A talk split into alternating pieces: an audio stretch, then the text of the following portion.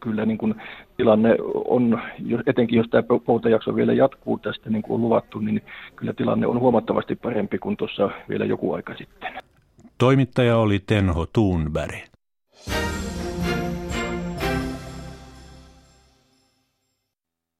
Yle Radio Suomi, ajan tasa.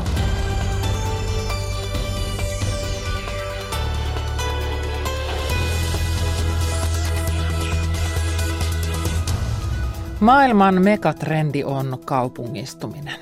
Suomessakin muuttoliike on kaupunkeihin päin, mutta itse kaupungeista ja kaupungistumisesta puhumista ei aina hyvällä korvalla kuunnella. Mutta nyt tästä aiheesta puhutaan. Maakunnat ja kaupungit keskustelussa tämän lähetyksen alkupuolella. Ajantasan Maamme 2017 pysähtyy tänään Tammerkosken kuohujen äärelle. Sinne pysähtyi aikoinaan myös Sakari Topelius ja englantilaiset kalamiehet. Studiossa käväisee Aishi Sidan. Hän aloittaa lokakuussa puolivuotisen kirjeenvaihtajapestinsä Lähi-idässä. Asemapaikka on Jerusalem. Saksa puhui vaaleissa ja Ranska puhui presidentti Macronin suulla. Vallattomasti valtiopäivillä pohditaan tänään näiden vaikutusta Suomeen ja EU-politiikkaan. Ajantasan aluksi asiaa kahvista. Minä olen Kati Lahtinen, tervetuloa mukaan lähetykseen.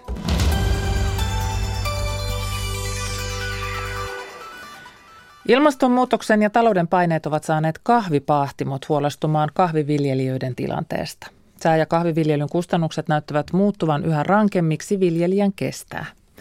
Ratkaisu voisi olla siirtyminen johonkin paremmin muutoksia kestävän ja ehkä jopa paremmin tuotta, tuottavan kasviviljelyyn. Tämä johtaisi kahvin saatavuuden heikkenemiseen. Suomalaisten juomasta kahvista valtaosa tulee Etelä- ja Keski-Amerikasta. Siksi kahviyhtiö Pauliik aloittaa jälleen uusia kahviviljelyä kehittäviä kumppanuushankkeita alueen pienten perheviljelmien kanssa. Tavoitteena on varmistaa, että kaikki yhtiön ostama kahvi olisi tuotettu vastuullisesti niin luonnon kuin viljelijänkin kannalta. Nyt niin ei vielä ole.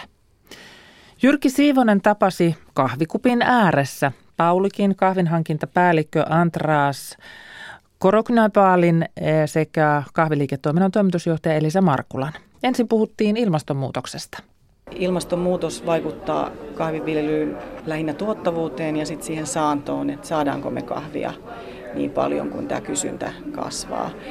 Ja kun juttelee kahviviljelijöiden kanssa, niin kaikkialla ympäri maapalloa jokainen viljelijä, jota olen tavannut, niin sanoo, että ilmastonmuutos näkyy heidän toiminnassaan yleensä kuivuutena, jossain märkyytenä, yleensä ääriolosuhteiden lisääntymisenä, tuholaisten lisääntymisenä, kasvitautien lisääntymisenä ja siihen on viljelijän aika vaikea vaikuttaa. Oikeastaan kaikkein tärkeintä olisi nyt, että kaikki ne 200 maata, jotka ovat ratifioineet Pariisin ilmastosopimuksen, alkaisivat toimimaan ja tekisivät ne teot, jotta me pysyttäisiin tässä kahden asteen ilmastonmuutostavoitteessa. Muuten kahvi voi vähentyä maailmasta.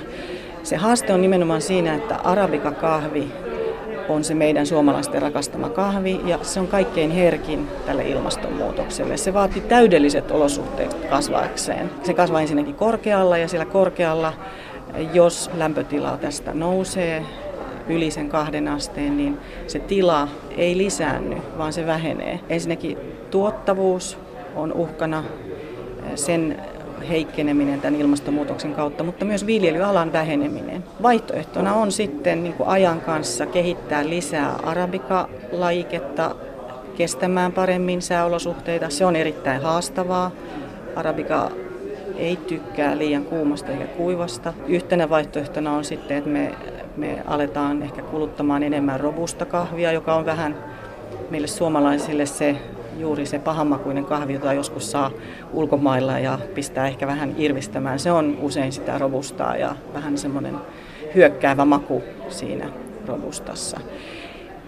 Mä oon optimisti oikeastaan tässä ilmastonmuutoksessa siinä mielessä, että mä luotan siihen, että alkaa tapahtua Pariisin ilmastosopimuksen henki ja, ja se tahtotila on valtioiden tasalla aika, aika hyvä. Ja sitten toisaalta mä oon, on varma siitä, että, että me pystytään sopeuttamaan kahvinviljelijöitä tähän ilmastonmuutokseen, auttamalla heitä oikeilla tavoilla. Sen takia me tänään olemme lanseeranneet nämä kumppanuushankkeet, joilla me olemme auttamassa viljelijää konkreettisesti auttamassa viljelijää siihen, että kahvi ei tule loppumaan Suomesta. Toisaalta kahvi tulee olemaan kannattavaa liiketoimintaa myös viljelijälle jatkossa. Se on kuitenkin se kaiken ydin.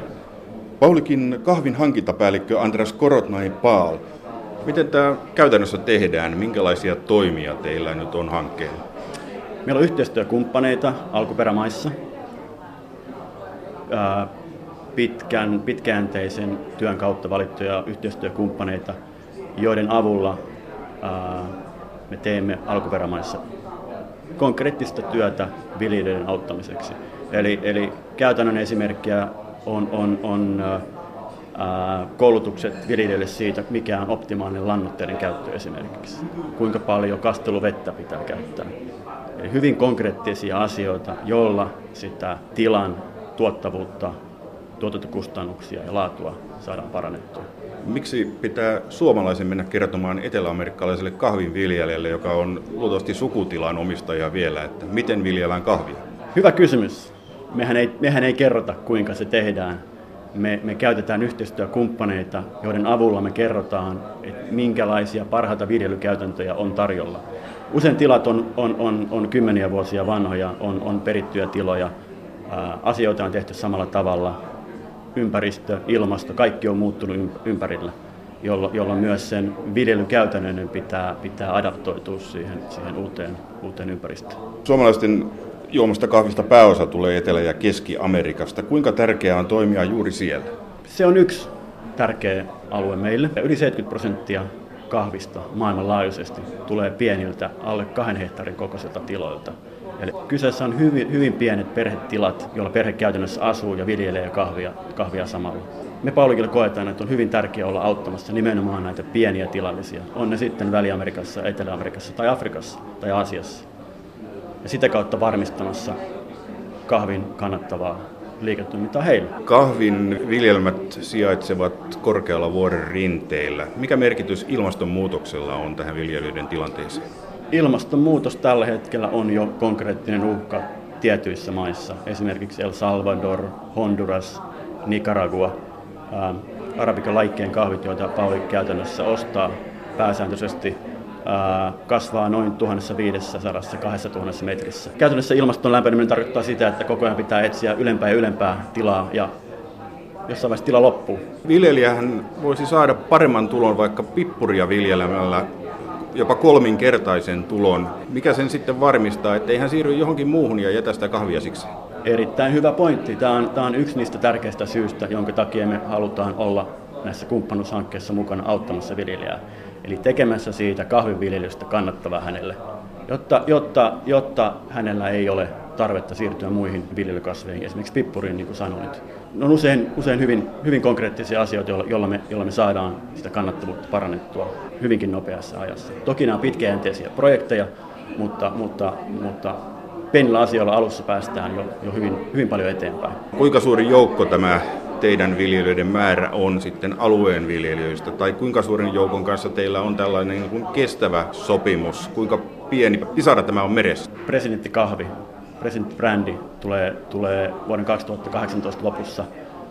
Kahvi siihen brändiin tulee hankittua ainoastaan näistä kumppanuushankkeista, mikä te, käytännössä tarkoittaa sitä, että me toimitaan, ää, tavoitteena toimia 100 000 tilan kanssa. Paulik hankkii prosentin maailman tuotannosta se on pieni määrä, mutta se on kuitenkin tarpeeksi iso määrä siihen, että me pystytään olla vaikuttamassa kahvivaloisampaan tulevaisuuteen. Myös viljelijälle, totta kai. Tietenkin puhutaan osasta. Että ma- ma- maailmanlaajuisesti on, on miljoonia viljelijöitä tämän kumppanuushankkeiden kautta me pyritään tavoittamaan 100 000. Näin sanoi Andras Koroknai Paal. Hänen lisäksi haastattelussa oli Elisa Markula ja toimittajana Jyrki Siivonen. Suomessa on laitettu vireille kymmeniä maaseutu- ja aluepolitiikkaohjelmia, mutta pitääkö tai saako myös parhaiten menestyvien kaupunkien kasvulle antaa vauhtia tietoisella politiikalla? Sakari Kilpelän haastateltavana seuraavassa ovat Helsingin kaupunginvaltuutettu ja vihreiden kansanedustaja Osmo Soininvaara sekä tutkijatohtori Juho Luukkonen Helsingin yliopistosta. Jännitteitä kaupunkien ja maaseudun välillä on ollut jo pitkään, arvioi Soininvaara. Joskus 60-luvun alussa tai 50-luvun lopussa, kun olin aika nuori poika, niin varoitettiin, että kun menet, menet maakuntiin, niin, niin älä sitten kerro olevasi Helsingistä, koska voit saada turpiis. Että kyllä tätä jännitettä on ollut aina. Ja, ja, ja nyt tietysti, kun maan kehitys Suomessa ja oikeastaan kaikissa teollisuusmaissa on sillä tavalla erkaantumassa, että osa kaupungeista, nimenomaan tämmöiset menestyvät yliopistokaupungit, on, niiden, niiden kehitys on, on vähän niin kuin hyppäämässä toiselle tasolle – ja, niin, niin sitten muualla maassa ko- koetaan vähän niin kuin, ei ainoastaan kateutta, vaan niin kuin hätää siitä omasta tilasta. Sille omalle tilalle sille, että tehtaasta väki vähenee ja, ja niin edelleen, niin ei sille tietenkään, se ei siitä ollenkaan parane, että, että, että, että, ne, että maassa ei olisi yhtään menestyvää aluetta, mutta tietysti se, että akateemisen loppututkinnon suorittaneista nuorista aikuisista työssä olevista ja opiskelijoista, niin puolet on Helsingin seudulla ja kolme neljäsosaa kaiken kaikkiaan viidellä yliopistokaupunkialueella, niin kyllä se kertoo semmoista erittäin voimakkaasta alueellisesta eriytymisestä. Hmm. Juho Luukkonen, maantieteilijä. Miten kaupungeista on puhuttu Sipilän hallituksen maakuntauudistuksen yhteydessä? No, eihän niistä juurikaan ole puhuttu tämän uudistuksen yhteydessä ja johtuen ensinnäkin ehkä siitä, että kaupunki on aika poliittisesti latautunut termi tai teema suomalaisessa aluepoliittisessa keskustelussa, mutta sitten toisekseen myös siitä, että tämän uudistuksen pääpaino on ollut tässä sote-uudistuksessa, eli terveydenhuoltojärjestelmän uudistuksessa. Ja tuota, juurikaan ei ole ylipäätään puhuttu sitten niin tästä maakunta- tai alueulottuvuudesta, vaikka, vaikka tämä uudistus ylipäätään tulee muokkaa aika merkittävästi Suomen aluejärjestelmää ja sen perusyksikköjen kunnan ja maakunnan ja valtion keskus, keskushallinnon välisiä suhteita. Tämä nyt niin kuin nähtyjen lakiesitysten perusteella niin tulee todennäköisesti tuottamaan jännitteitä maakuntien ja erityisesti väestöltään suurimpien kaupunkien välillä, varsinkin jos niiden edut alkaa näyttää ristiriitaisilta. Mutta toisaalta maakuntien sisäisten poliittisten suhteiden kannalta suurten kaupunkien asema saattaa vahvistua tämän uudistuksen myötä, erityisesti liittyen tähän ehdotettuun vaalijärjestelmään. Osmo Soininvaara, millä tavalla isot tai pienet kaupungit solahtavat tähän maakuntakuvioon? No siinähän tietysti se, se pelko, että, että maalaiskuntien ihmiset päättää kaupunkien asioista on tässä vähän turha, koska – koska tietysti näihin valtuustoihin tulee kaupunkilaisten enemmistö siellä, koska enemmistö asuu kaupungeissa, mutta, mutta se, se mikä, mitä tässä nyt harmitellaan on, että nämä niin sanotut elinvoimatoiminnot, jos ne siirtyy maakunnille, että maakunnat ikään kuin tekee julkilausumia elinkeinopolitiikasta, mutta niillä ei ole mitään lihaksia toteuttaa. Että ne ei omistaa maata, ne, ne ei pysty sopimaan mistä, jos pitää houkutella joku kansainvälinen yritys, niin mitäs maakunta pystyy sille tarjoamaan? Muuta kuin lämmintä kättä ja, ja, ja ja että vaikka ne kaupunkilaiset johtaa myös sitä maakuntaa valtuustosta käsin, niin siihen tulee kaksi, kaksi organisaatioita, jotka kun ne, ne ovat samalla alalla, niin ne alkaa suhtautua aina mustasukkaisesti ja kateellisesti toisiinsa ja suurin piirtein päättäisivät eri raideleveydestä, jos voisivat niin kuin, tuota, ra, ra, raitiovaunuille, niin ja, ja kun maakunnalla ei ole mitään lihaksia, sillä ei ole verotusoikeutta, sillä ei ole maaomaisuutta, sillä ei ole mitään omaisuutta, se ei pysty oikeastaan tekemään niitä, niitä tehtäviä, mitä sillä nyt ollaan antamassa. Ja sitten kuitenkin kaupungit joutuu ne panemaan toimeen, mutta sitten kaupungit ei saisi omaa toimintansa suunnitella, niin siitä tulee kauhea sekasotku. Joo, tämä pitää kyllä täysin paikkaansa. Maakunnistahan löytyy paljon aluekehitysosaamista ja strategisen aluesuunnittelun ja aluekehittämisen osaamista, mutta näiden tehtyjen esitysten perusteella niin ei niillä ole tosiaan juurikaan resursseja tai sitten toimeenpanovaltaa toteuttaa. Että Siitä ja, tulee semmoinen julkilausuma organisaatio. No mikä, mikä valtio sitten on? No kyllä mun näkökulmasta maakunnista tulee tällaisia ikään kuin tota, valtion keskushallinnon kansanvaltaistettuja jatkeita, että kyllä tässä niin kuin valtion keskushallinnon rooli vahvistuu tämän uudistuksen myötä. Että kun läänin, lääniuudistuksessa valtio ikään kuin vetäytyi maakunnista. Siinähän on se, että, niin että maakunnalla ei ole omaa rahansa, vaan se kaikki raha on peräisin valtiolta. Kyllä. Ja, ja toistaiseksi valtio antaa könttäsumman, mutta kyllä se menee siihen, että valtiovarainministeriö alkaa jakaa sitä budjettia pienemmiksi ja saatte tämän rahan, jos teette näin ja, ja sillä tavalla kyllä sitä valtion organisaatio siitä tulee. Joo. Montako kaupunkia meillä on? Jan Vapavuoren mukaan niitä on 21. Se 21 on hänen tällainen viritelmä kaupunkien yhteistyöksi, mutta sitten on esitetty niinkin, että Suomessa on vain, vain oikeasti viisi kaupunkia, Helsinki, Tampere, Turku, Jyväskylä ja Oulu. Tuota, suomen kielessä on vain yksi sana kaupungille, mutta englannin kielessä on town ja city. Ja näitä cities, jotka on näitä luovan toiminnan keskuksia, jossa, jossa nimenomaan on hyvin suuri määrä niin koulutettua väestöä ja, ja, ja tutkimustoimintaa ja uuden kehittämistä, niin niitä ei voi olla kovin. Mutta on niitä nyt ehkä vähän enemmän kuin viisi, mutta niitä ei missään tapauksessa ole kymmentä eikä ainakaan yli kymmentä. Ja, mutta, mutta nämä on ihan edenkelpoisia nämä muutkin kaupungit. Seinäjoki on hyvä esimerkki semmoisesta kaupungista, joka on selvä town. Sillä ei ole, sillä ei ole yliopistoa, sillä ei, siellä ei ole merkittäviä tutkimuslaitoksia, ei mitään tällaista, mutta menestyy oikein hyvin. Ja suurin osa ihmisistä hän ei ole tutkijoita eikä uuden kehittyjöitä. Että kyllä nämä, ja, ja, ja sen takia – Minusta meillä tarvittaisiin kahdenlaista kaupunkipolitiikkaa.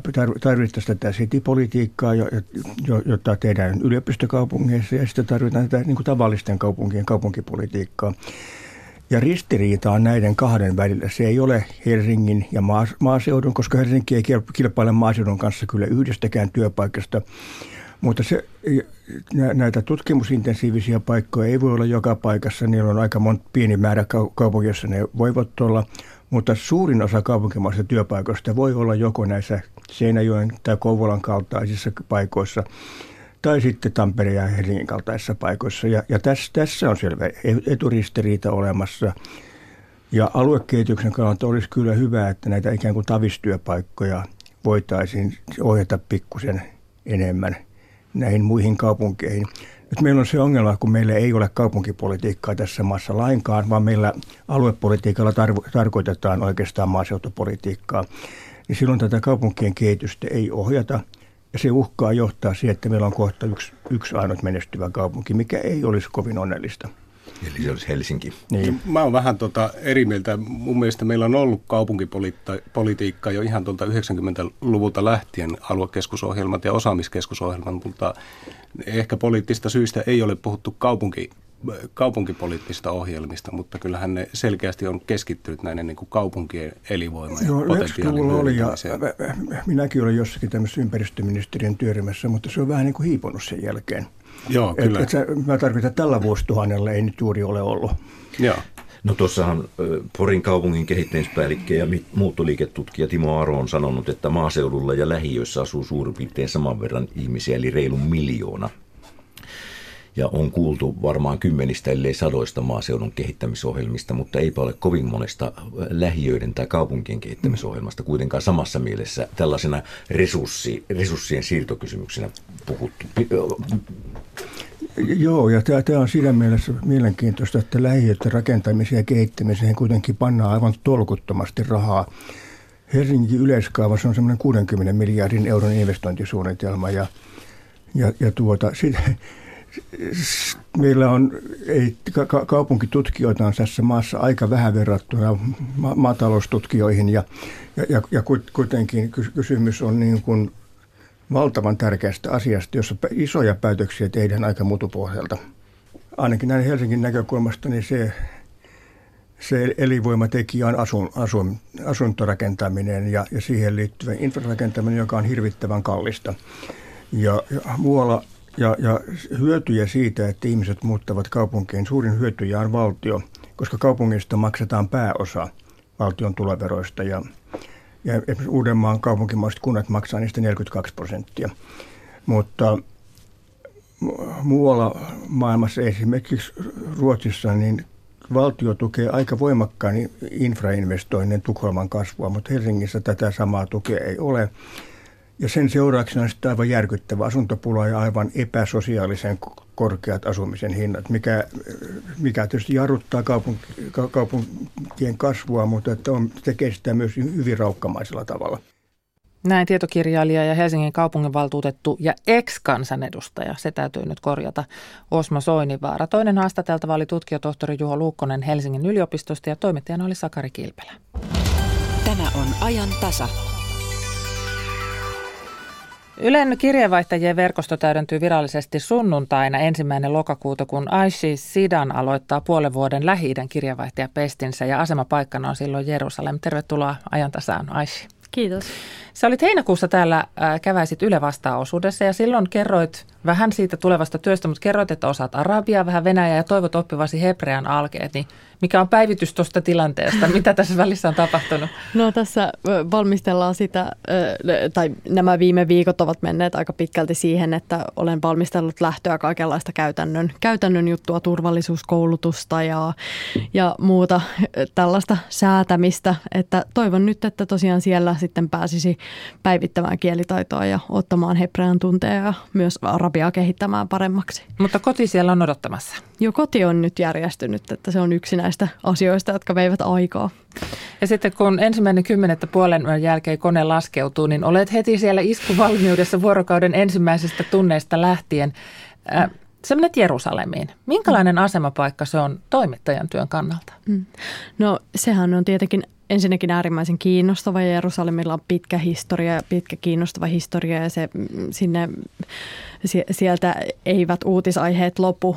Että tietenkin nämä, tämä konflikti palestinalaisten ja israelilaisten välillä on se itsestään selvä asia, jota siellä Jerusalemissa varmasti tulen käsittelemään, mutta sitten se myös on, on monella tapaa kulttuurisesti ja historiallisesti äärimmäisen kiinnostava paikka. Siellä on paljon muutakin sitten, mitä, mistä tehdä uutisia.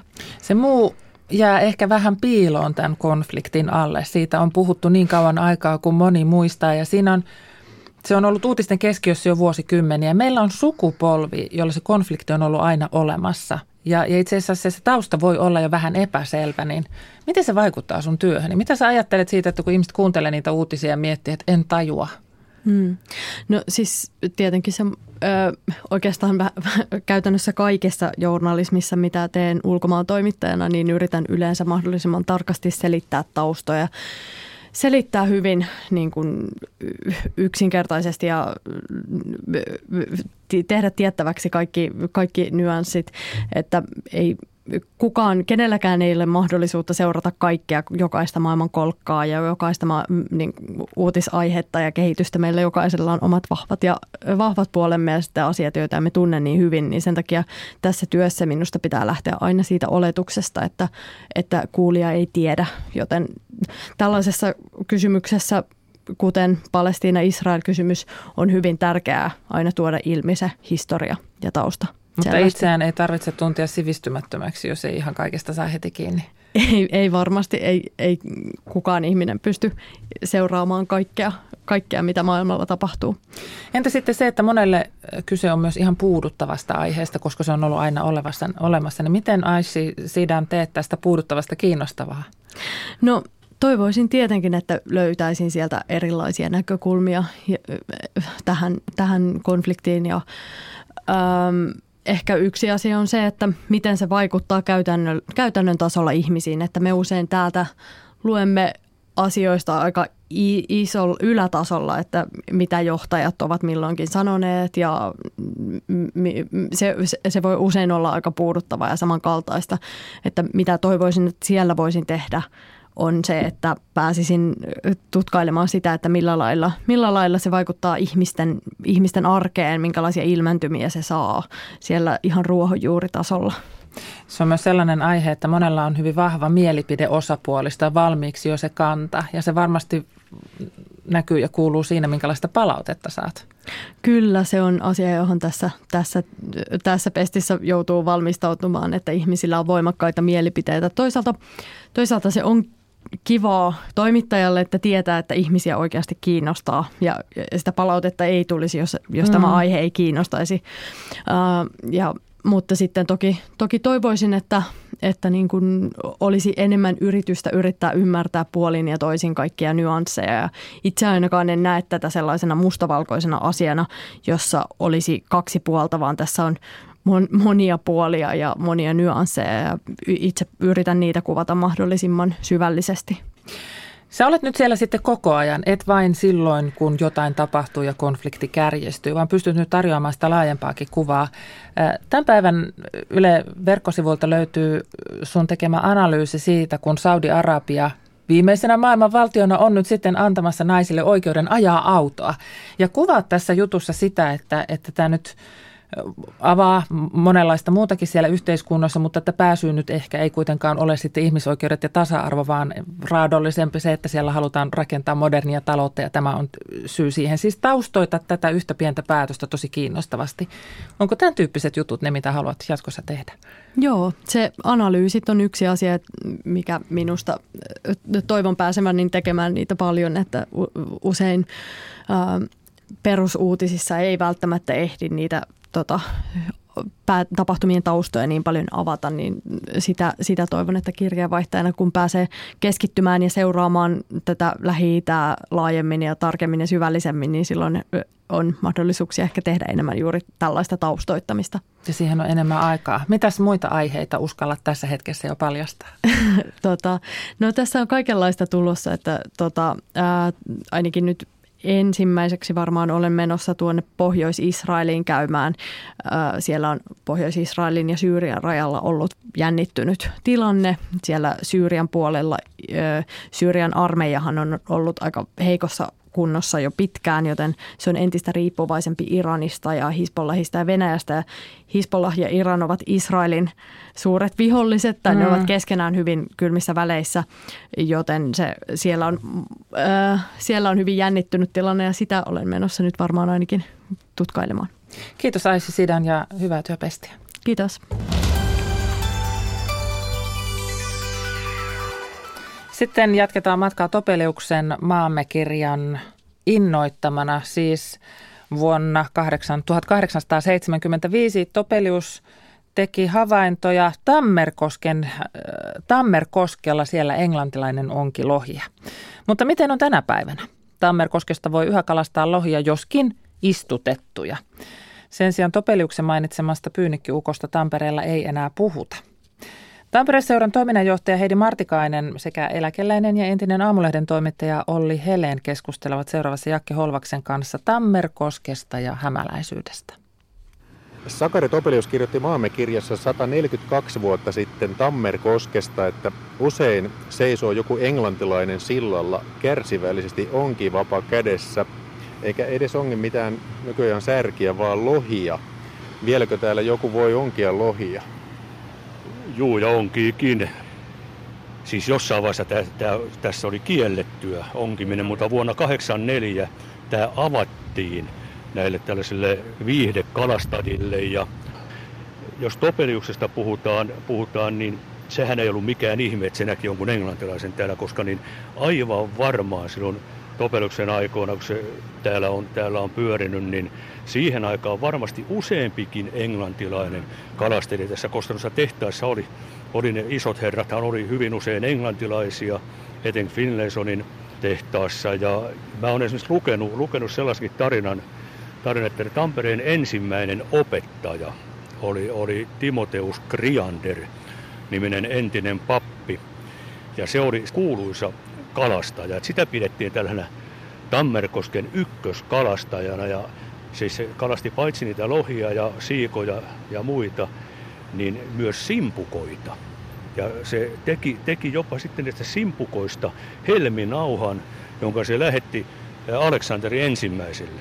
Ja sieltä tuli jopa sitten, niin mikähän se oli, onko se nyt rannerengas sille, se lahjaksi. Ja toi Ollin, Ollin tarina on varmaan ainakin melkein totta. Ja, ja tuota, 70-luvulla on otettu markkinointikuvia, jossa kaupungin johtohenkilöt kalastaa tässä. Ja nykypäivänä niin tännehän istutetaan kalaonnen lisäämiseksi niitä kirjolohia useita tuhansia kiloja. Mutta kyllä se, se että, että jos täältä on nyt sitten niitä simpukoita saatu ja helminauhat tehty, niin sitten aina välillä, kun tämä koski pistetään kuivaksi ja milloin minkäkin kunnostyön takia, niin ei tätä kyllä nyt helminauhoja löydy. Tätähän voisi sanoa vaikka polkupyörien hautausmaaksi, että toi pohjahan on täynnä kaiken maailman roinaa.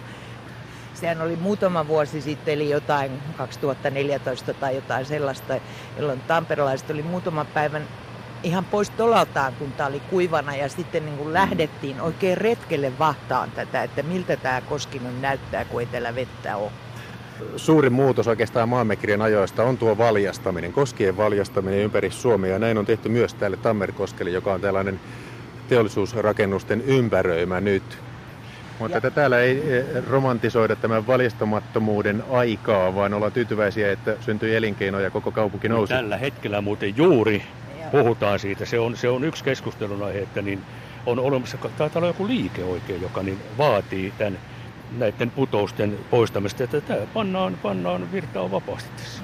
Mutta nyt kun käännätte päänne tonne, niin tuollahan on ihan oikea kalamies. Niin, Tuo vastarannalla. Niin, joo.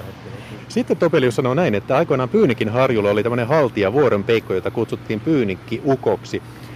Vieläkö tästä puhutaan Tampereella tai onko täällä nyt jotain uusia peikkoja? No ei, sanota, ei, ei kyllä, puhu, että sä oot oikeastaan ainoa, joka puhut. Puhutaan, en mä ole ainakaan kuullut kenenkään muun puhuvan.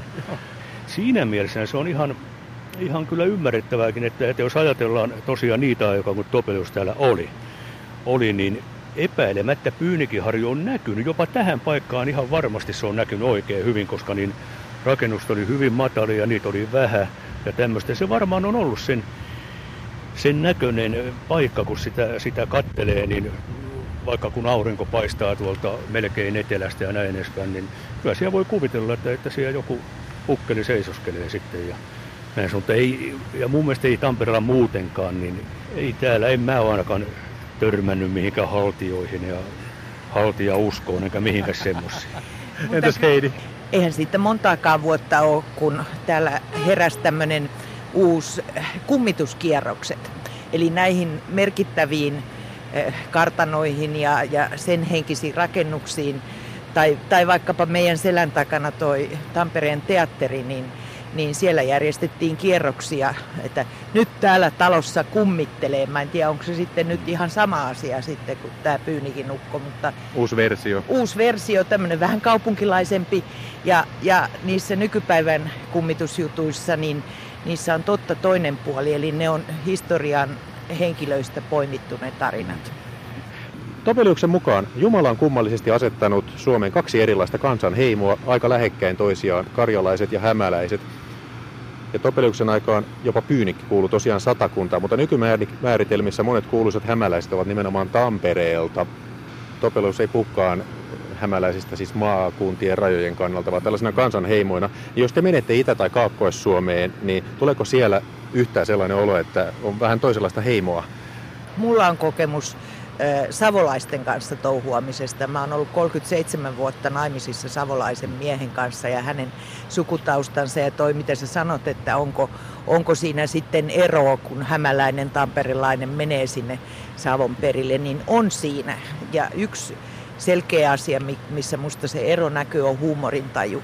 Eli savolaiset pitää itsensä ihan hirveän lupsakoina ja niillä on ihan mahdottoman hyvä huumorintaju ja ne nauraa aivan katketakseen, mutta ei koskaan itselleen. Itselle ei naureta, naapurille kyllä ja, ja sitten siinä puheen parressa se on musta kauhean viehättävää, että, että savolainen ei koskaan pelkästään juokse, vaan, vaan hän aina juosta löntystää tai, tai siinä on joku tämmöinen lisämäärä. Ja kyllä kai siinä vähän sinne temperamentissa on ero, vaikka nyt tämän savolaisen ja hämäläisen kanssa. Ja savolainen on vikkelämpi, mutta ei välttämättä aikaan saavampi.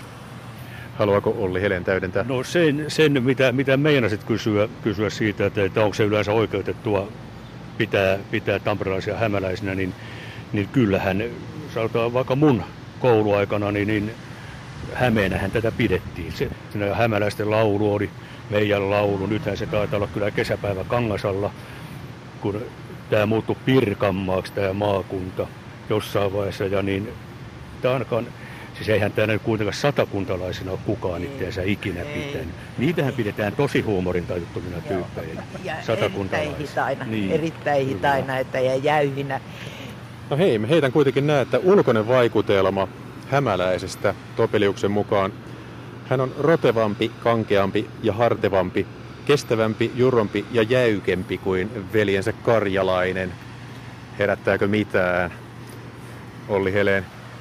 Mä mun muistaakseni Topelius jopa jossain sitten sanoi, että niin hänenkään aikanaan nämä ei enää kovin tarkkoja ollut nämä tämmöiset rajat, vaan niin tollaisia hämäläisiä, mistä se kuvasi, niin löytyy enää jostain ihan, ihan tuolta korvista ja näin edespäin, ettei melkein nyt sanoisin, että kertojan vapaus toi Topeliuksen kuvaus. Sehän on nyt tällä kulmilla Pirkanmaan maakuntalaulu tämä kesäpäivä Kangasalla ja, ja siinä kun oikein tarkkaan sen kuuntelee, niin Topeliuksella on lipsahtanut maantieteellinen mahdottomuus sen Roineen ja Längelmäveden välillä. Ne ei nyt todellakaan seurustele, eikä seurustelu silloinkaan, kun hän sen laulun teki, että, että voidaan ajatella, että mä haluan ajatella, että kaikki mitä se nyt sanoo näistä hämäläisistä, niin ne on vähän samanlaisia mokia kuin nämä maakuntalaulussa Längelmää veden ja roineen suhde. No entäs tämä kestävämpää miestä et helposti tapaa, jos hän on kerran ottanut jotain tehdäkseen, etkä hitaampaa, jos hänen päähänsä on pistänyt olla mitään tekemättä. Tuntuuko vieraalta No kyllä se jonkin verran tuntuu vieralta, että oh, täällähän on, on kyllä vitsailtu aika paljon, paljon noillakin asioilla, nimenomaan kunnan miehiä, ehkä työ, työmiehiä pidetään vähän tuommoisina, mutta niin, ei ne, mä on itse ollut, olin, olin kouluaikana neljä kesää kaupungin mittausostaa töissä ja kyllä me, kyllä, kyllä me töitä tehtiin, niin sen mitä nyt ne kahvitunnelta ja ruokatunneilta ehti ja jäi aikaa, mutta niin ja mä, mä kuitenkin luulen, että niin aika samanlaista se on joka paikassa. Mutta niin... Kyllä mä tuohon sitkeyteen sillain vähän uskon, että jos ajattelee vaikka tamperelaisen kaverisuhteita ja tämmöiseen työkaveruuteen liittyvää esimerkiksi, niin sitten kun sen työkaverin kanssa ruvetaan kaveriksi, niin siinä muuten pysytään ja, ja usein sitten vielä se kaveruus jatkuu siellä eläkevuosina ja muuta. Mä tiedä, onko se nyt erityisen hämäläinen piirre, mutta kuvaa kai jonkin sortin sitkeyttä. Näin sanoi Tampereen seuran toiminnanjohtaja Heidi Martikainen. Toinen keskustelija oli henkeen ja veren tamperelainen Olli Helen, joka on entinen aamulehden toimittaja. Ja Jakke Holvas oli siis maamme 2017 toimittajana. Huomenna torstaina tämä maamme kirja kuullaan poikkeuksellisesti jo aamupäivän ajan tasassa ja Yle Kulttuurikoktailin verkkosivuilta löytyy Jakke Holvaksen kirjoitus Hämeenmaasta. Tämä on ajan tasa. Tämä todellakin on ajantasa ja näihin aikoihin keskiviikkona meillä on tapana siirtyä eduskuntaa vallattomasti valtiopäiville. Siellä on toimittajana Elina Päivinen. Valtiosaliin ovat kokoontuneet kansanedustajat Aila Paloniemi keskustasta, Tytti Tupura, Tuppurainen sosiaalidemokraateista ja Sari Essayah, kristillisdemokraateista. Täällä valmistaudutaan parhaillaan Italian presidentin vastaanottoon, mutta, mutta me puhumme vähän muista aiheista kuin Italiasta, tosin EUsta puhumme. Tämänpäiväinen uutinen eduskunnasta on se, että puhemies vaihtuu seuraavien valtiopäivien alussa helmikuussa. Perussuomalaisista irtautuneet siniset menettävät paikan ja puhemiehen pesti siirtyy kokoomukselle eli toiseksi suurimmalle ryhmälle, kuten perinne on. Onko sillä merkitystä, että mistä puolueesta puhetta johdetaan suuressa salissa vai mistä tässä vaihdoksessa on kysymys? Tytti Tuppurainen, SDP.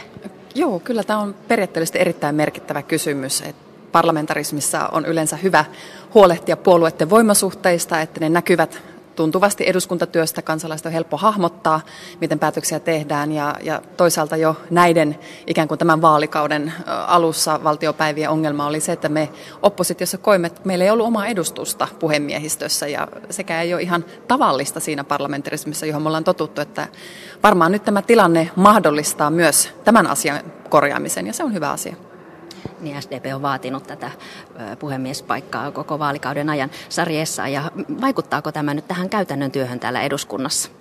Puhemiehistöhän perinteisesti asettautuu sinne päivän politiikan ulkopuolelle, vaikka jokainen heistä kansanedustaja onkin, mutta siinä omassa toimessaan niin pyrkivät kaikkia kohtelemaan oikeudenmukaisesti ja tasapuolisesti. Ja olen aivan varma, että niin nykyinen kuin tuleva puhemiehistö tulee myöskin näin tekemään, mutta sillä on tietynlaista merkitystä, että kun eduskunnassa näiden sopimusten mukaisesti mennään ja siinä mielessä se, että tämä tavallaan palautuu sitten normaaliin päiväjärjestykseen, että kun ryhmä on tipahtanut sinne keski, keskikokoisten ryhmien joukkoon, niin silloin ei kuulu myöskään eduskunnan puhemiehen paikkaan. Tietojen mukaan SDP siis saisi toisen varapuhemiehen paikan. Keskusta keskustalla säilyisi ensimmäisen varapuhemiehen paikka ja, ja tosiaan kokoomus saisi puhemiehen pestin. Puolueiden sisällä on varmasti halukkaita äh, näihin puhemiehen tehtäviin. Minkälaista vääntöä näistä pesteistä käydään? Aila Paaloniemi. No, meidän ryhmässä ei ole kyllä käyty oikein minkäänlaista vääntöä vielä siis, mutta tuota, totta kai pestit, pestit, koko puheenjohtajistohan on tietysti erittäin olennainen ja, ja korkea arvostusta nauttiva elin niin, että kyllähän sinne halukkaita varmasti on, mutta että ihan vielä sanoisin, että kyllä mäkin olen samaa mieltä kuin edelliset puhujat tässä, että Tämä oli ihan välttämätön nyt tämä, tämä muutos, koska kyllä, kyllä puolueiden voimasuhteilla on ilman muuta merkitystä tässä. Mutta sen haluan myöskin vielä sanoa, että Maria Lohela on hoitanut tehtävänsä erittäin hyvin, olen ollut hyvin tyytyväinen. Ja on sillä merkitystä, että kuinka äh, tasapuolisesti ja, ja kuinka osaavasti puheenjohtajisto sitten hoitaa tehtävänsä, niin kuin kaikissa muissakin eduskunnan tärkeissä hommissa, niin mä toivon, että tulee oikein hyvä puhemiehistö jatkossakin. Tytti Tuppurainen vielä lyhyesti. Uskon, että se palvelee demokratiaa, että myös oppositio puhemiehistö on nousee. Kuitenkin todella moni eduskunnan käytännön asia hoidetaan siellä puhemiehistössä ja, ja tämä on ollut merkittävä puute. Sen vielä haluan sanoa, että Maria Lohela on tietysti ollut nainen ja tehtävänsä, kuten tässä Aila Paloniemen totesi, kunnialla hoitanut, että varmasti löytyy kansanedustajista päteviä naisia myös tähän uuteen puheenjohtajistoon helmikuun alussa sen verran vielä lisäisin, että kun meillä on täällä käynyt ulkomaisia delegaatioita, niin he ovat olleet ensin ehkä vähän hämmästyneitä ja sitten moni on tuolla pöydissä todennut, että onpa hienoa, että nuori nainen on päässyt puhemieheksi, että ehkä juuri näin on monissakin maissa, että sieltä löytyy enemmän sitten niitä ikääntyneitä herrasmiehiä siltä paikalta. Näin siis Sarjessa ja kristillisdemokraateista. Mennään sitten aivan varsinaiseen puheenaiheeseen, eli EU-asioihin. Sari Essayah ja Tytti Tuppurainen olette suuren valiokunnan jäseniä ja Aila Paloniemi ulkoasian valiokunnan jäsen. Ranskan presidentti Emmanuel Macron esitteli eilen linjauksensa EUn kehittämisestä. Aika pitkä lista ehdotuksia kuultiin unionin syventämisestä, muun muassa yhteinen puolustusbudjetti, yhteinen maahanmuuttovirasto – ja myös euroalueen yhteinen budjetti ja valtiovarainministeri tuli mainituksi. Puhetta on jo ehditty luonnehtia utopiaksi. Minkälaiset mahdollisuudet Macronin esityksellä, esityksillä on toteutua?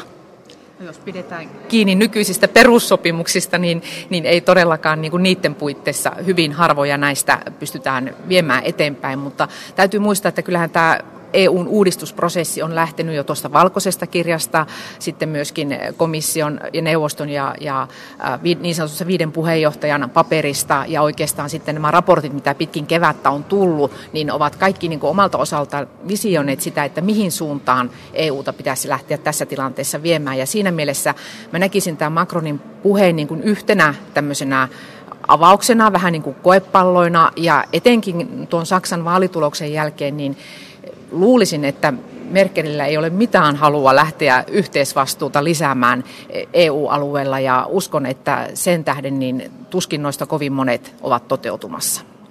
Sari Essaja ja sitten Tytti Tuppurainen. Suomen etu on vahva ja yhtenäinen tulevaisuuteen suuntaava EU. Ja tässä joku vuosi sitten oli oikeasti vähän kriisin paikka ja mietittiin, että pysyykö unioni kasassa, hajoako euro, mitä oikein tulee tapahtumaan, kun koko manner vavahteli. Mutta nyt on vähän turvallisempi maaperä rakentaa jotain uutta. Ja, ja tätä uutta Macronin puheenvuoro nyt kyllä rakensi, jos kohta totta on, että komissio on tehnyt omat uudistusesityksensä, samoin päämiehillä on ollut tämä Rooman prosessi, mutta nyt Macron, Ranskan elinvoimainen, dynaaminen presidentti, esitteli omaa agendansa, ja tähän kyllä kannattaa suhtautua avoimesti. Se hieman harmittaa näin niin kuin oppositiopolitiikon näkökulmasta, että Suomi on nyt jälkijunassa reagoimassa näiden muiden tekemiin esityksiin. Et sen sijaan, että pieni maa olisi tämmöinen innovatiivinen keskusteluavaaja, niin me nyt joudutaan niin kuin joko sanomaan sanomaan kyllä tai sanomaan ei näille esityksille. Että, että mä odottaisin kyllä nykyiseltä hallitukselta, jossa nyt varmasti löytyy myös Eurooppa-poliittista osaamista ja innostusta, niin hieman aloitteellisempaa politiikkaa. Sillä olisi nyt kova kysyntä. Mitä vastaa keskustan Aila Paloniemi, miten Suomen nyt pitäisi asemoitua EU:ssa? Ihan yhtä järkevästi kuin tähänkin saakka. Ja, ja tota, tästä Macronista haluan sanoa hänen puheestaan, että kyllähän siinä oli ehdottomasti se oli, se oli jatkoa tälle EUn tulevaisuuskeskustelulle, ja, ja joka tuossa Rooman sopimuksessa sitten vähän niin kuin vedettiin yhteen. Mutta kyllä siinä lähti lapasesta muutama ehdotus, että missään tapauksessahan me emme voi hyväksyä, eikä valtaosa EU-maita sitä tuota, emun ja vastuiden kasvattamista ja yhteistä valtiovarainministeriä. Kyllä nämä oli semmoisia koepalloja kyllä, että missään tapauksessa emme voi hyväksyä. Mutta siellä oli myös erittäin hyviä ehdotuksia, joihin me varmasti voimme yhtyä ja varmasti voidaan, voidaan tehdä enemmänkin terroris, terrorismin torjumisessa ja, ja, ja tässä maahanmuuttopolitiikassa. Me tarvitsemme ehdottomasti syvempää yhteistyötä ja tietenkin sisämarkkinoita pitää kehittää ja on paljon asioita, joissa, joissa me voimme tehdä vieläkin enemmän, mutta emme nyt ihan kahta kättä heiluttaen tämä hallitus siellä kuitenkaan ole, että kyllä me olemme ihan ytimissä. Niin siitä on varmasti yksimielisyys, että notkeutta ja byrokratian karsimista tarvitaan. Niin mitä sitten, mihin nyt pitäisi tarttua sarjessa? Ja?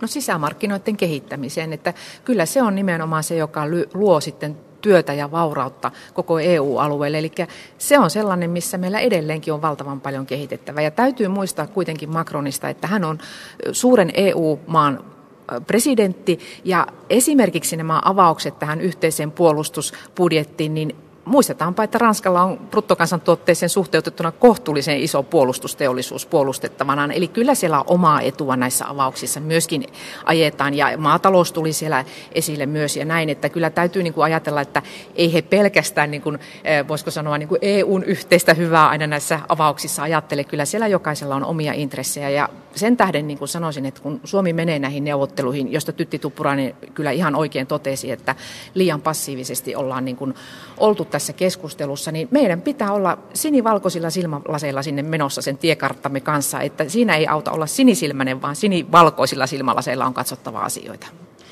Niin tässä on siis monta asiaa, mistä kansalaiset odottaa EUlta lisäarvoa. Kysytään, että mitä EU tekee. Ja ei se EU ole mikään olio meidän ulkopuolella, vaan se on me jäsenmaiden hallitukset ja, ja eduskunnat ja se politiikka, mitä me yhdessä tehdään. Ja esimerkiksi EUn yhteinen turvapaikkapolitiikka, muuttoliikkeen hallinta, ei yksikään maa pysty yksin tätä asiaa ratkaisemaan, ellei löydy, löydy EUn sisäistä yhteisvastuuta tämän homman ratkaiseminen. Samoin tämä puolustusulottuvuus Suomelle, joka on liittoutumaton, sotilaallisesti liittoutumaton maa, niin meille tämä eurooppalainen yhteinen puolustusyhteistyö antaa aivan erityisen paljon ja tähän kannattaa suhtautua avoimesti ja nostaa myös kansalaisten kannalta aivan keskeiseksi asiaksi tämän sosiaalisen ulottuvuuden kehittämisen. Et EU ei voi olla vain mikään sisämarkkinaprojekti tai talousprojekti, vaan sen pitää tuntua kansalaisten arjessa parempana työllisyytenä, parempina opiskelumahdollisuuksina, ylipäätään sosiaalisena hyvinvointina. Tällöin me lunastetaan ikään kuin EUn olemassaolo-oikeutus. Näin sanoi Tytti Tuppurainen sitten Aila Paloni. Tämä on aivan totta, mitä Tytti sanoi, ja haluaisin lisätä nyt vain sen, että sitten kun Macron vaati lisää solidaarisuutta, mä kyllä korostan sitä, että sitä vastuuta, sen solidaarisuuteen liittyy kyllä sitten jokaisella maalla vastuu. Ja se nyt valitettavasti tällä hetkellä aika monelta maalta puuttuu. Ja jos nyt ajatellaan vielä tätä oikein hankalaa asiaa, tätä yhteisten arvojen murenemista, minkä näemme monissa maissa Euroopassa, niin se on tavattoman huolestuttava asia. Ja, jos se vielä tästä rapautuu, niin kuinka me tämän solidaarisuuden ja, ja vastuun sitten pystymme ikään kuin yhteisenä arvona pitämään vahvasti yllä.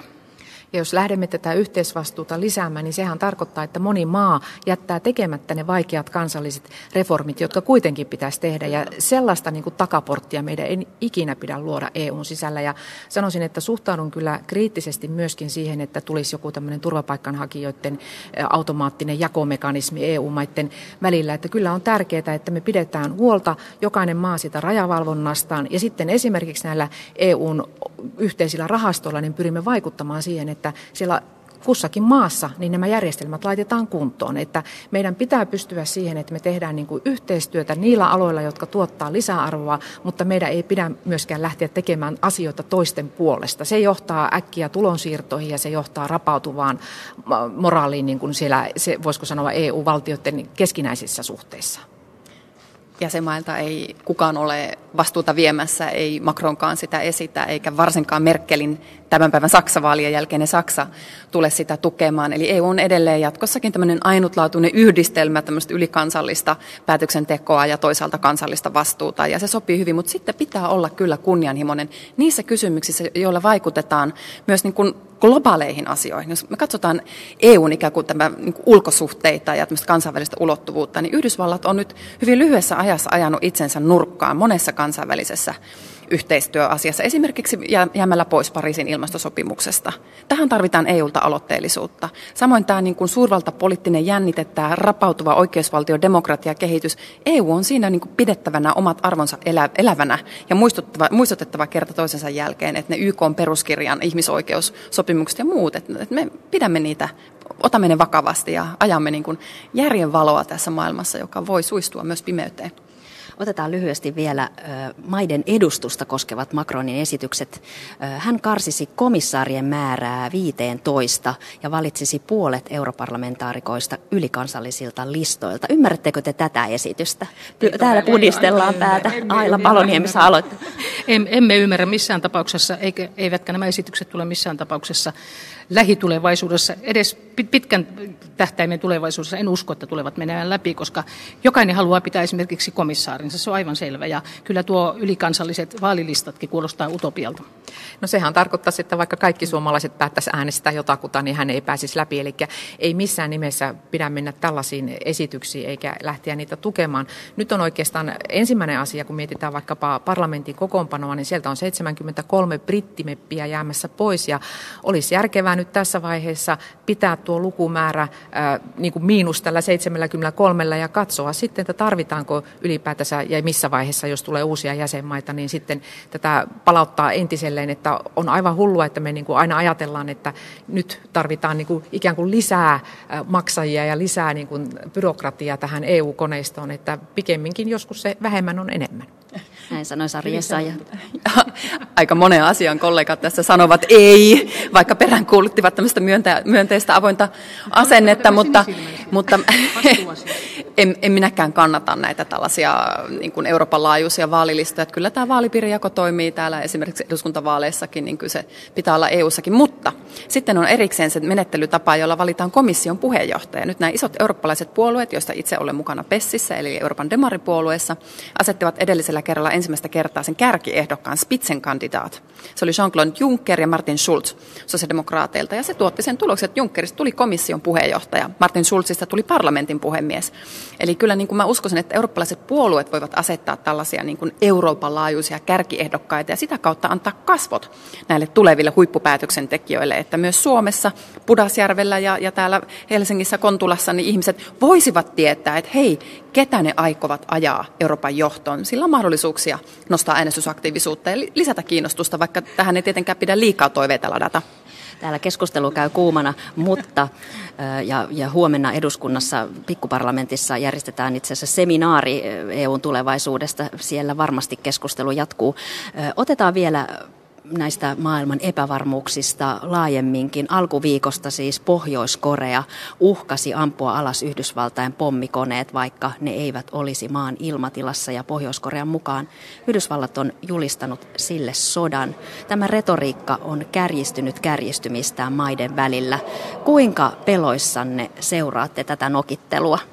Aila Paloniemi erittäin huolestuneena. Nimittäin nyt ollaan kyllä semmoisessa pattitilanteessa tässä, että vaikka ilman muuta sitä diplomatiaa se on ainoa keino yrittää ratkaista tätä asiaa, niin kyllä tämä on vaikea keissi. Mutta nyt olen tosi tyytyväinen siitä, että Kiina ensimmäistä kertaa lähti näihin pakotteisiin mukaan. Ja nyt näyttää siltä, että tällä kertaa pakotteet alkavat hiukan purra Pohjois-Koreassa. Hehän eivät ole olleet millänsäkään tähän saakka pakotepolitiikasta. Mutta kyllä tässä ollaan veitsen terällä, että kuka tekee ensimmäiseksi vahingon. Ja tässä on vielä semmoinen ikävä jopa urheiluun niin kuin liittyvä sivujuonne, eli tällä uhittelulla ollaan saatu maailmalta sellaisia viestejä, että, että uskalletaanko ensi, kesän, ensi talven olympialaisiin Pyeongchangiin lähettää joukkueita, voidaanko heidän turvallisuutensa varmistaa. Ja täytyy sanoa, että nämä puheenvuorot, niin ne ikävä kyllä pelaavat Pohjois-Korean pussiin. Että minun mielestä nyt on tosi tärkeää, että kansainvälisessä yhteisössä tehdään kaikki liennytyksen eteen tämän maailman tilanteen rauhoittamiseksi, että tällaisia niin kuin, voisiko sanoa löyhiä puheita niin ei kaivata. Niin mitä keinoja on päästä ulos tästä umpikujasta ilman, että ajaudutaan sotilaallisiin toimiin, Tytti Tuppurainen?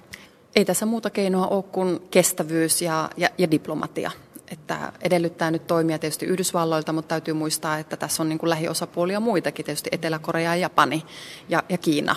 Että tässä täytyy yhdessä nyt koittaa löytää ratkaisuja ja pahimmillaan tämä vie aikaa, koska uskon, että ei tämä nyt ihan hetkessä johda kuitenkaan sotatoimiin, vaikka tilanne on jännittynyt ja tämä on vaarallinen tilanne ja valitettavaa, että ollaan palattu jo niin kuin menneiden vuosikymmenten jopa ydinaseuhkaan, mutta välitöntä sotaa kukaan ei halua, koska uhrien määrä, tuho olisi niin suuri. Mutta tämä voi johtaa varustelukierteeseen ja, ja vaatii meiltä vaan niin kuin sitkeyttä ja, ja niin kuin moraalista kestävyyttä. Mutta molemmat herrat, Trump ja, ja Pohjois-Korean johtaja, äh, ovat retoriikassaan menneet niin pitkälle, ja, ja kun heillä on tuon, tuommoinen tyyli ylipäätään keskustella keskenään, niin heidän on vaikea nyt niin kuin perääntyä siitä retoriikasta. Se, se on tavallaan sen merkki, että nyt pitää taas niin kuin yrittää lisää provokaatiota. Ja tämä on mun mielestä hirveän vaarallista, koska se on estämässä nyt tätä järkevää diplomatiaa. Mutta nyt, nythän Venäjä aikoo tavata, viimeisimmät uutiset oli, että aikovat tavata Pohjois-Korean ulkoministeriön johtoa, että hekin nyt koittavat nyt tätä liennytys, liennytystä. Ja sitten meidän Ilkka Kanervamähän ehdotti, että eikö sinne rauhanturvaoperaatiota voisi saada aikaiseksi, tämmöistä rauhanneuvotteluoperaatiota. No minusta kaikki tällaiset ehdotukset pitää ottaa vastaan ja kaikkea näitä liennytykseen ja, ja rauhaan tähtäviä ja tämän uhittelun lopettamisen tähtäviä toimia pitää voida tehdä, koska mitään muita vaihtoehtoja ei ole, kuten tässä nyt aivan ollaan kaikki kyllä samaa mieltä tästä varmaan. Nyt lähestyvät kello 15 uutiset. Keskustelu aivan varmasti jatkuu tuolla salissa. Keskustellaan ilmastopolitiikasta, ilmastoselonteosta ja, ja nämä kaikki aiheet pyörivät jatkossakin. Kiitos oikein paljon vierailusta Aila Paloniemi keskustasta, sarjessa ja kristillisdemokraateista ja Tytti Tuppurainen sosiaalidemokraateista. Palaamme tänne valtiosalin viimeistään ensi viikon keskiviikkona. Ja eduskunnassa toimittajana Elina Päivinen.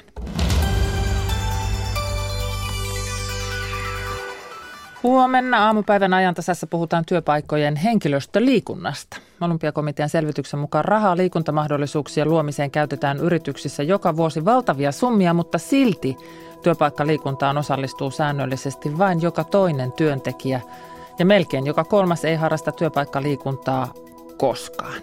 Mitä siis pitäisi tehdä, jotta nämä tarjotut liikuntamahdollisuudet otettaisiin paremmin käyttöön. Siitä lisää aamupäivällä ja sitten iltapäivän ajantasa. Se tulee taas tuolta tien päältä. Huomenna ollaan Etelä-Savossa. Lähetyspaikkana on Mäntyharju.